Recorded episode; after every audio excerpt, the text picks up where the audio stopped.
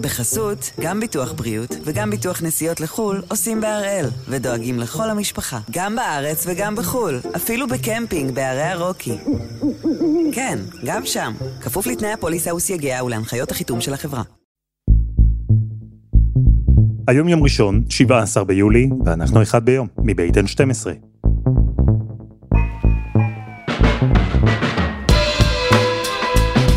אני אלעד שמחיוף ואנחנו כאן כדי להבין טוב יותר מה קורה סביבנו, סיפור אחד ביום, כל יום.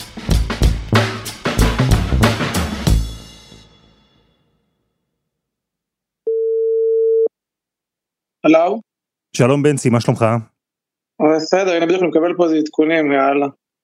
עניינים פה קצת... אה, מתעדכנים פה מה קורה, אני אשלח לכם את זה עכשיו. תוך כדי שדיברנו עם בנצי, הוא שלח לנו במקביל את העדכון האחרון שהוא קיבל. זו הייתה תמונה, תמונה של שני רכבים צבאיים, משוריינים, מלאים בחיילים, שני רכבים שנסעו יחד באחד מהכבישים המרכזיים של העיר קולומבו. לא, הצבא מתחיל להיות מעורב. מתחילים קצת, אתה יודע, יותר לתפוס פה פיקוד הצבא. בנצי שאול חי בקולומבו, עיר הבירה של סרי לנקה. הוא גר שם כבר חמש שנים, הוא נשוי, יש לו ילדים, הם הגיעו לשם לעבודה ולימודים הרבה לפני שבקבוצות הוואטסאפ המקומיות היו מעבירים תמונות של משוריינים מכמה רחובות ליד. לפני גן עדן, אנחנו גרים פה בבתים גדולים, יש לנו, יש לי שלושה ילדים, אוקיי, יש לנו נני שמטפלת לנו ומבשלת לנו, יש לנו בריכה בבית. אנחנו כל סוף שבוע אנחנו נוסעים לגלוש, כל חופש אנחנו נוסעים גם לגלוש, נוסעים לעשות קייטסאפים, נוסעים לחופים. כאילו זה, זה, זה, זה החיים פה, אתה מבין? הילדים פה באחלה בתי ספר. באמת, אחלה חיים. עכשיו, צריך לומר רגע משהו ביושר. בנצי הוא לא הסרילנקי הממוצע כמובן, רחוק מזה. לסרילנקי הממוצע, החיים לא היו גן עדן, גם לפני מה שמתחולל שם עכשיו.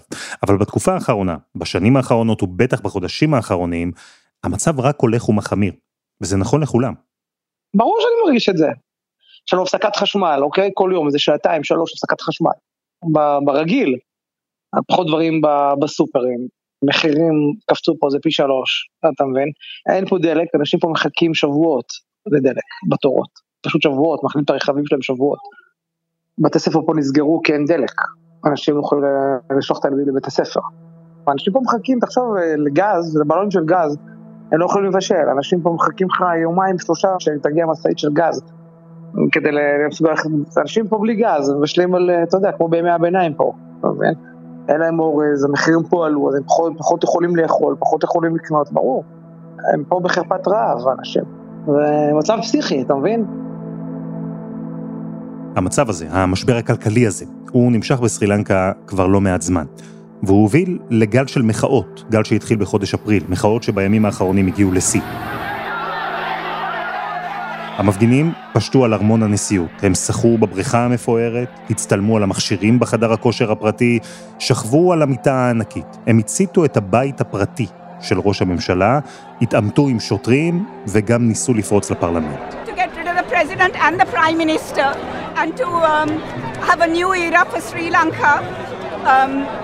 Also, I feel very, very sad that they didn't go earlier, because had they gone earlier, have destruction. And it's time that we got all our stolen money back to this country. And also the air conditions are running in that presidential palace while people don't have electricity in their homes. עכשיו יש עוצר, עוצר צבאי, זה לא דבר חדש פה.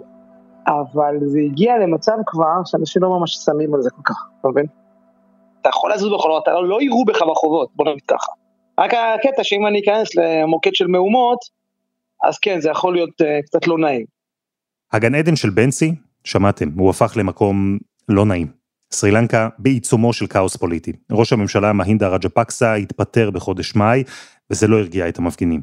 הנשיא, אחיו של מהינדה, גוטבאיה רג'פקסה, הוא נמלט בשבוע שעבר מהמדינה. הוא היה במלדיבים, אחר כך בסינגפור, ביום חמישי האחרון, כשהוא מחוץ למדינה, הודיע שהוא מתפטר. אבל המפגינים, המפגינים עדיין ברחובות. עכשיו המחאה קצת מתחילה שוב פעם, לתפוס כיוון לכיוון של אלימות. אז זה, זה הפחד. בוא נגיד ככה, אנחנו עכשיו, עכשיו אנחנו נמצאים פה בדיוק בנקודה של אה, תפנית לאיפה זה ילך. וזאת התחושה עכשיו. זה התחושה של המתח שיש פה כרגע, כי אתה לא יודע לאיפה זה ילך. והקטע הוא שהאחים רג'פקסה הם היו עד לא מזמן גיבורים בסרי לנקה. המנהיגים שהובילו לסיומה של מלחמת אזרחים ארוכה וקשה. ועכשיו הם הפכו לאויבי העם, לסיבה שבגללה לרבים במדינה אין חשמל, דלק, אין אוכל. והשאלה היא מה האלטרנטיבה. אז או שיהיה בלאגן או שיהיה שלטון צבאי, זה אחד מהשתיים, כי פתרון אה, פוליטי אני לא רואה שהם מוצאים את זה עדיין פה. זה נראה הכיוון שזה הולך, בוא נגיד ככה. הצבא לא ייתן לזה להידרדר יותר מדי, יותר מדי, אני, אני מאמין ככה.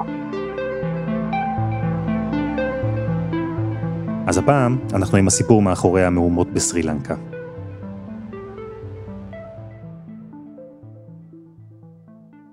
נתחיל במפה. אנחנו בדרום האוקיינוס ההודי, דרומית להודו. סרי לנקה היא מדינת אי גדולה, בערך פי שלושה מישראל, 22 מיליון תושבים יש בה, ושלומי יאס, הוא חוקר את סרי לנקה במכון למחקרי ביטחון לאומי, סיפר לנו שזו מדינה שבמשך מאות שנים התרגלה להיות מנוהלת על ידי אומות אחרות. אם במאה ה-16 הפורטוגזים, אה, במאה ה-17 היו ההולנדים, ובמאה ה-18 הגיע התור של הבריטים, שהתחילו בהשתלטות של האי ומאוחר יותר כבשו את כולו, הפכו אותו למושבת כתר בריטית. אה, ב-48 הם נתנו לאי מעמד של דומיניון בריטי. After 146 years of British rule, Ceylon joins the British Commonwealth of Nations as an independent member. נתנו להם אה, מעמד, עצמאות ביחסים של חוץ וביטחון, אבל עדיין כל השליטה שלהם הייתה שליטה כלכלית. ב-72 הם קיבלו עצמאות מלאה, השם של המדינה שונה מציילון לסרי לנקה, והיא הפכה לרפובליקה הסוציאל דמוקרטית של אה, סרי לנקה.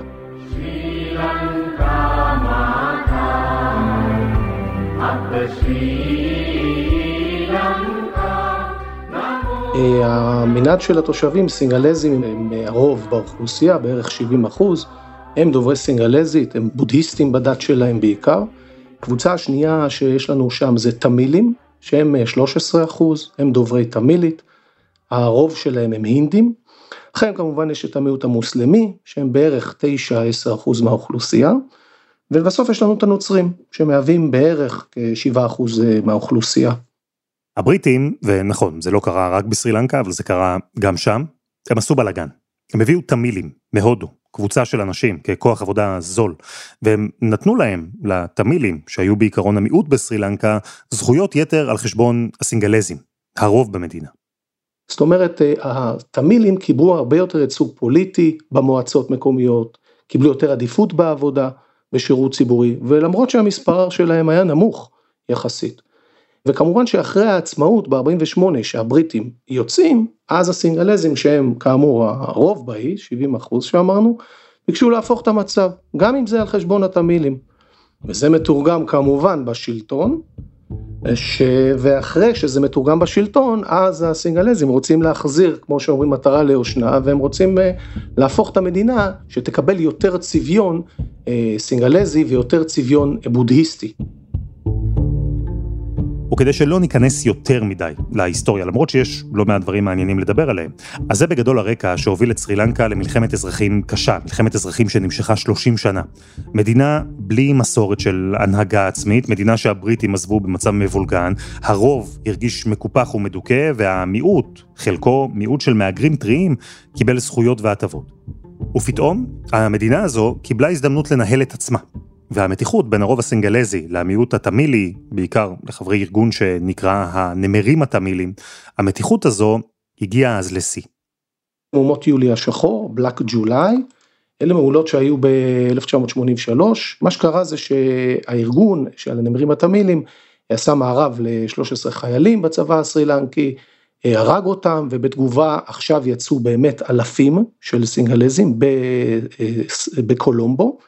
ובעצם בזזו אה, בתים של תמילים ורצחו, רצחו אלפים, יש המון תמונות שהציתו המון אנשים.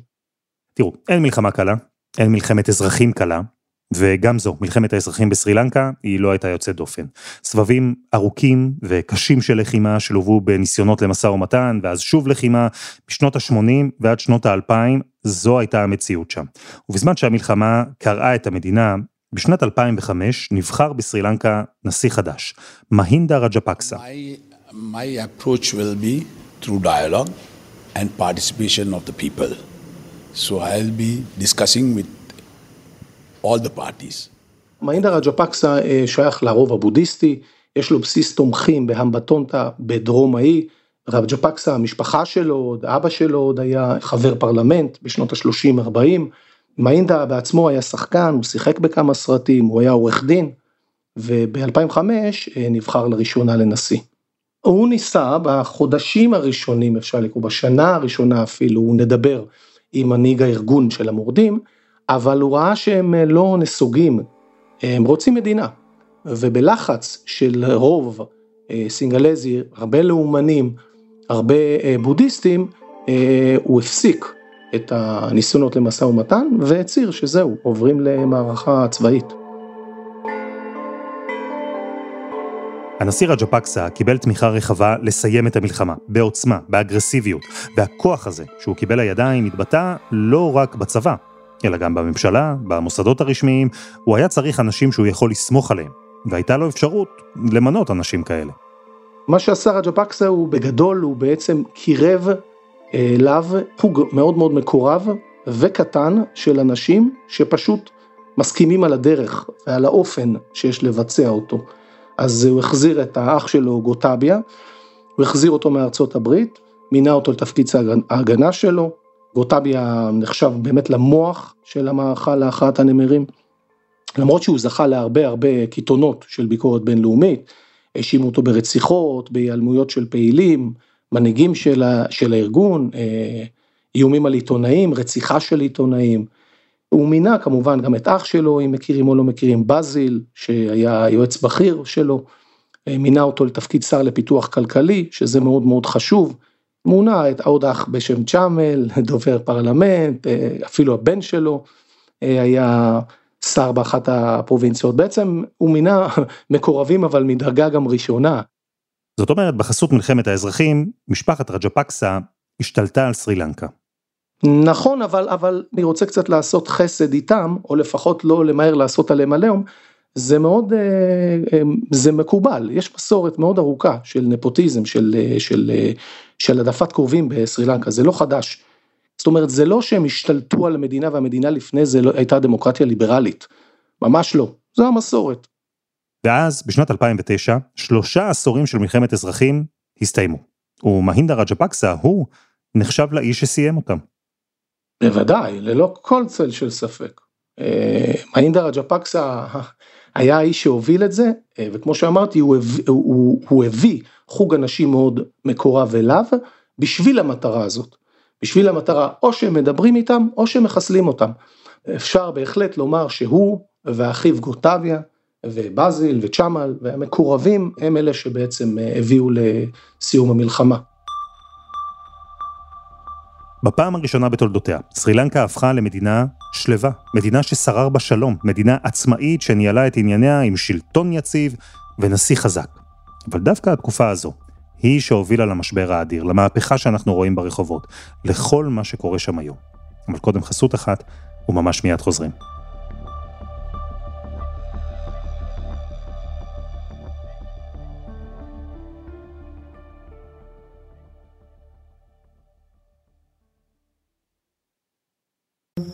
בחסות, גם ביטוח בריאות וגם ביטוח נסיעות לחו"ל עושים בהראל, ודואגים לכל המשפחה, גם בארץ וגם בחו"ל, אפילו בקמפינג בערי הרוקי. כן, גם שם, כפוף לתנאי הפוליסה וסייגיה ולהנחיות החיתום של החברה. אנחנו עם המהומות בסרי לנקה ועם המשפחה ששלטה בשנים האחרונות במדינה הזו, ועכשיו ברחה משם. ובעיקר ברחה מההמון הזועם שיוצא נגדם. ועוד לפני שהמפגינים פרצו לארמון הנשיאותי בקולומבו, הם שחו שם בבריכות, ישבו על הספות המפוארות, אז עוד לפני זה, ביקר שם דני כרמון, מי שהיה השגריר הישראלי בהודו וסרי לנקה בין השנים 2014 ל-2018. מגיע לארמון בטקסיאדה שלמה, זה מרגש מאוד, כי אתה לא רק נפגש עם אה, אישיות שהיא ראש מדינה, דבר שיוצא לשגריר לעשות מפעם לפעם, אתה מגיע עם כתב האמנה, עם נשיא מדינת ישראל ששולח אותך עם טקסט שבעצם אומר אה, מה מצפים ממך לעשות לקידום היחסים בין מדינת ישראל למדינה המארחת. הסביבה של ההרמוני לאורך חוף ים, מבחינת האזור, זה אזור שהוא מלא בתי מלון מהרשתות הכי מפוארות שיש. סרי לנקה היא מדינה מאוד תיירותית, ולאורך האזור הזה זה ממש אה, מה שנקרא קורניש של אה, גם אזור ממשלתי וגם בתי מלון, זה חלק די מודרני של העיר קולומבו. זה מאוד מרגש לבוא, להגיש כתב אמנה, ואחר כך לשבת לשיחה. נדמה לי שהיינו שבעה, שמונה שגרירים שהגשנו במקביל, אחרי זה יש שיחה אישית של אה, ראש המדינה עם השגריר הנכנס, והייתה לי שיחה די ארוכה ודי אה, מעניינת, ואפילו עם פוטנציאל טוב להמשך. על מה דיברתם? על אותם תחומים שבהם אה, ישראל וסרי לנקה יכולים לשתף פעולה, כאשר אנחנו מדברים בעיקר על נושאים אזרחיים, על חקלאות, מים, זה חלק מהדיפלומטיה, הייתי אומר, הדיפלומטיה שבה אין רק את הנושאים המדיניים כבדי המשקל שמעניינים אה, אותנו, אלא זו בהחלט שיחה של שני צדדים שכל צד מדבר ושומע ומאזין לצד השני, מה הם הצרכים של, שלנו מהם ושלהם מאיתנו. ותגיד, איך התרשמת ממנו? משופשף לחלוטין מצד אחד, מצד שני אתה לא יכול ברמה האישית אה, להתעלם מהתדמית שיש לו. או, התדמית של רג'ה פקסה. התדמית הזו תרדוף אותו, אבל זה ייקח עוד קצת זמן. כי אחרי סוף מלחמת האזרחים, מהינדה רג'ה פקסה היה גיבור. והתדמית הזו שלו, הסטטוס הזה, הוביל אותו לניצחון נוסף בבחירות, לכהונה נוספת כנשיא סרי לנקה. לכהונה שבה לא הייתה עוד מלחמה ברקע, כהונה שבה אפשר היה להצעיד את המדינה לכיוונים חדשים. הוא התחיל בהתחלה, אה, פתח את האי להשקעות, הרבה תיירות התחילה להיכנס. מ-2010-2011 אה, והממשלה התחילה באמת בהשקה של אה, פרויקטים של בנייה, תשתיות. Sri Lanka isn't a place, it's a marvel, a brave new world that wasn't made by the rules. She's a rebel of nature. סין למשל הפכה להיות תורמת גדולה לכלכלה שלה, ואז גם התחילו כל ההשקעות אה, במקורות להשקעה הזרה, הישירה בסרי לנקה.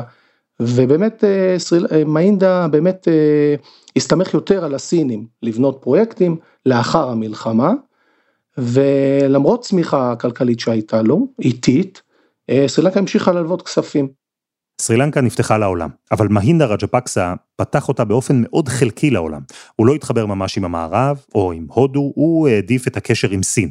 הוא הנהיג מדיניות שבה סרי לנקה לוותה מיליארדים מהסינים שגם בנו בסרי לנקה פרויקטים לאומיים, פרויקטים גרנדיוזיים, פרויקטים שהתבררו בדיעבד, חלקם אולי גם מראש, כבזבזנים ומיותרים. ראשית אפשר לראות את אה, נמל המבנטוטה בדרום אה, האי. נמל המבנטוטה בנו אותו אה, במטרה שהוא יהיה נמל נוסף, חוץ מהנמל בקולומבו, וקוראים לו מלכודת חוב, diplomatic trap, diplomacy, בעצם המטרה היא שסין בעצם נותנת אה, אה, הלוואה, ואז מה שקורה זה זה לא רווחי, ואז הסינים מבקשים לתבוע את שלהם. כשהתברר שאין בנמל באמת תעבורה ימית מספקת, נראה לי 30-40 בשנה, שהוא ממש לא רווחי, אז סרי לנקה ביקשה לקבל הקלה בתנאי הלוואה, לא הצליחה, לא קיבלה, ובאמת אה, אה, העבירה את השליטה לשליטה סינית, חלק בנמל, הסכם חכירה של 99 אה, שנה. זה מתחבר גם באמת לאצטדיון קריקט שבנו על שם האינדה רג'ה פקסה, שגם בפועל הוא בינלאומי, לא היו בו הרבה תחרות, תחרויות בינלאומיות, אז גם היה בזבוז כסף. שדה תעופה בינלאומי, שגם בא בטונטה, שקראו לו שדה תעופה הריק ביותר בעולם, בגלל שבאמת אה, לא הגיעו, זאת אומרת, אה, היו פרויקטים של ענק והיה המון המון בזבוז.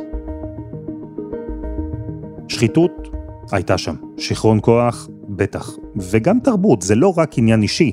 סרי לנקה בשנים האלה הרגישה שהיא יוצאת לדרך חדשה, לעולם חדש. היא הפכה פתאום למוקד תיירות, היצואנית הרביעית בגודלה בעולם של תה.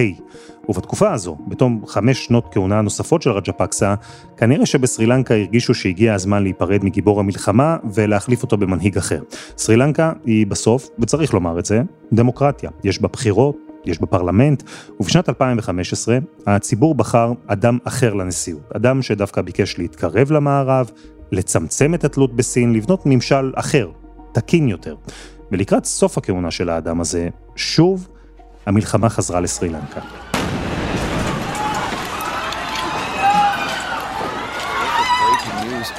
out of Sri Lanka, an island nation off the southern coast of India, there are at least 200 people who have been killed, 450 more injured this morning after eight coordinated bombings across the country.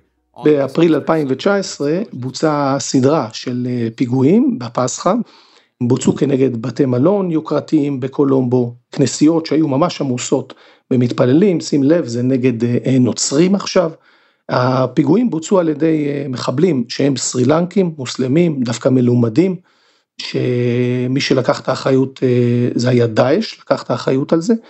הפיגועים באמת זעזעו את האי, באמת לא רק כמות הרוגים, משהו כמו 260 איש נהרגו, הרבה תיירים נהרגו, אז התוצאה הייתה באמת פגיעה רצינית בענף של התיירות, בהכנסה של מטבע חוץ, מטח למדינה.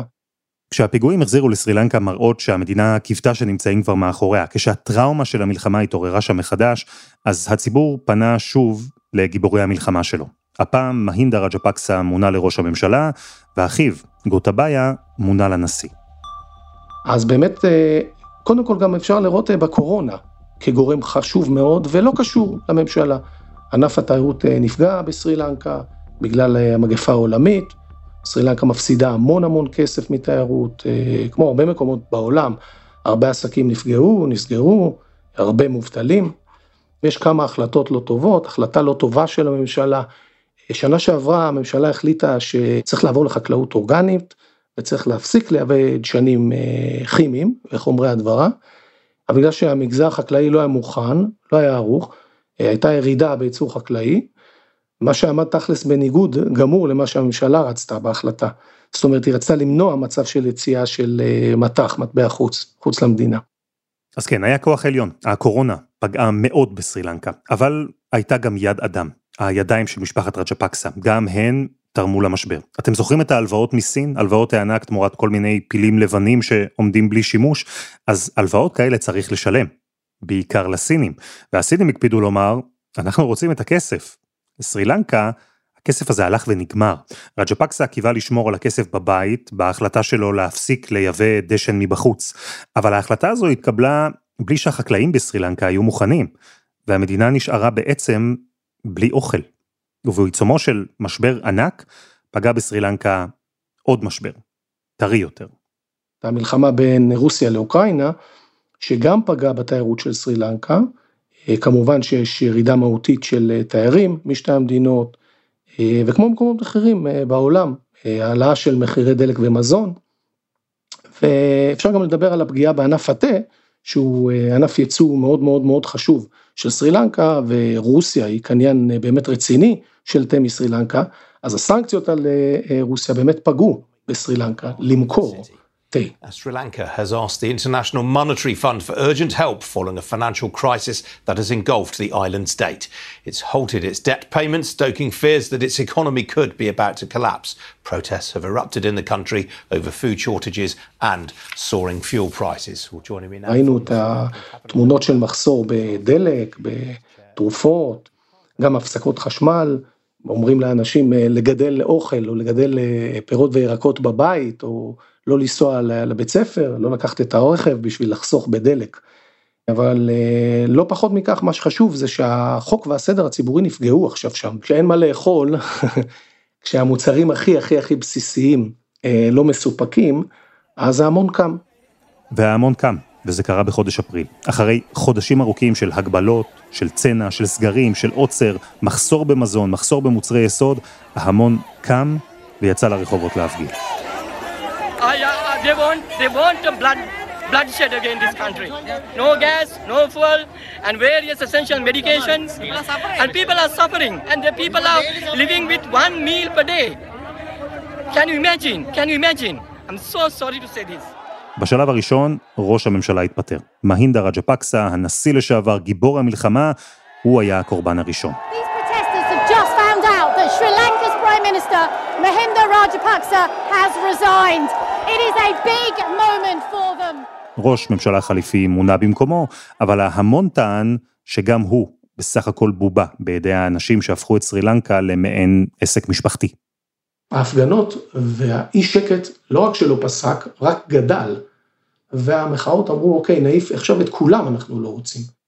ומאז המחאות נמשכות, ובאופן ראוי לציון, יש להן גם תוצאות, כי משפחת רג'פקסה כבר רחוקה היום ממוקדי השלטון, ויותר מזה, המחאות, גם אם זה קורה באופן זמני, הצליחו לגבש את סרי לנקה, כי המהומות ברחוב היום הן לא על רקע דתי או לאומני, אלא מחאה עממית, מחאה שאפשר לראות בה בעצם את כולם, בינתיים לפחות. בשלב הזה כולם, כמו שאמרנו, דגלים, באים מכל רחבי האי, הם מצטלמים, רוצים להחליף את השלטון הזה, רוצים להיפטר ממנו. התמילים כועסים כי השלטון אחראי למלחמה, הסינגלזים אה, כועסים על כל הנושא הזה של השחיתות, והמצב שהם הגיעו אליו. בשלב הזה נכון, כולם מאוחדים, כן, אבל מהר מאוד זה לא יישאר ככה. זאת אומרת, צריך אה, אה, פתרון פוליטי קודם, לפני פתרון כלכלי. יש פה סכנה באמת לסדר החברתי, סכנה, כי, כי אז יתחילו מלחמות פנימיות. תגיד שלומי, מה יכול להיות הפתרון? מה בעצם המפגינים רוצים? המפגינים מדברים על יותר ייצוג, פחות של אליטות, פחות אה, של אנשים שמכירים אותם והיו ומזוהים כל כך הרבה שנים עם כל הפרויקטים האלה. המפגינים רוצים יותר ייצוג שלהם, כמו שאמרנו לסרי לנקה יש משפחות, יש אה, קלאס של אה, אנשים שהם מקבלים זוכים בתפקידים, אז הם רוצים יותר שזה יהיה יותר פתוח. אז עכשיו מדברים גם, אוקיי, אנחנו צריכים לחשוב קדימה, אנחנו צריכים לחשוב בצורה הרבה הרבה יותר מתודית, שיטתית ונטולת פניות, שזה יהיה הרבה יותר אה, נכון, החלוקה, ושנבין שמשחיתות הזאת אנחנו לא יכולים, אנחנו צריכים להשתחרר מזה.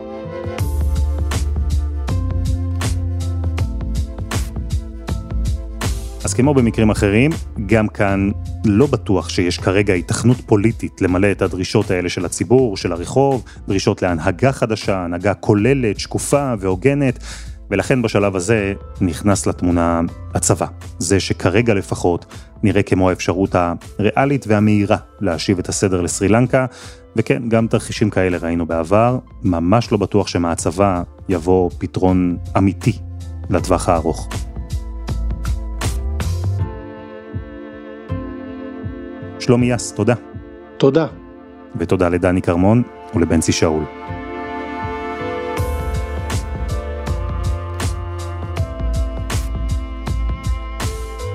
וזה היה אחד ביום של N12. אנחנו גם בפייסבוק, חפשו אחד ביום, הפודקאסט היומי. העורך שלנו הוא רום אטיק, תחקיר והפקה עדי חצרוני, דני נודלמן ורוני ארניב. על הסאונד יאיר בשן שגם יצר את מוזיקת הפתיחה שלנו, ואני אלעד שמחיוף. אנחנו נהיה כאן גם מחר.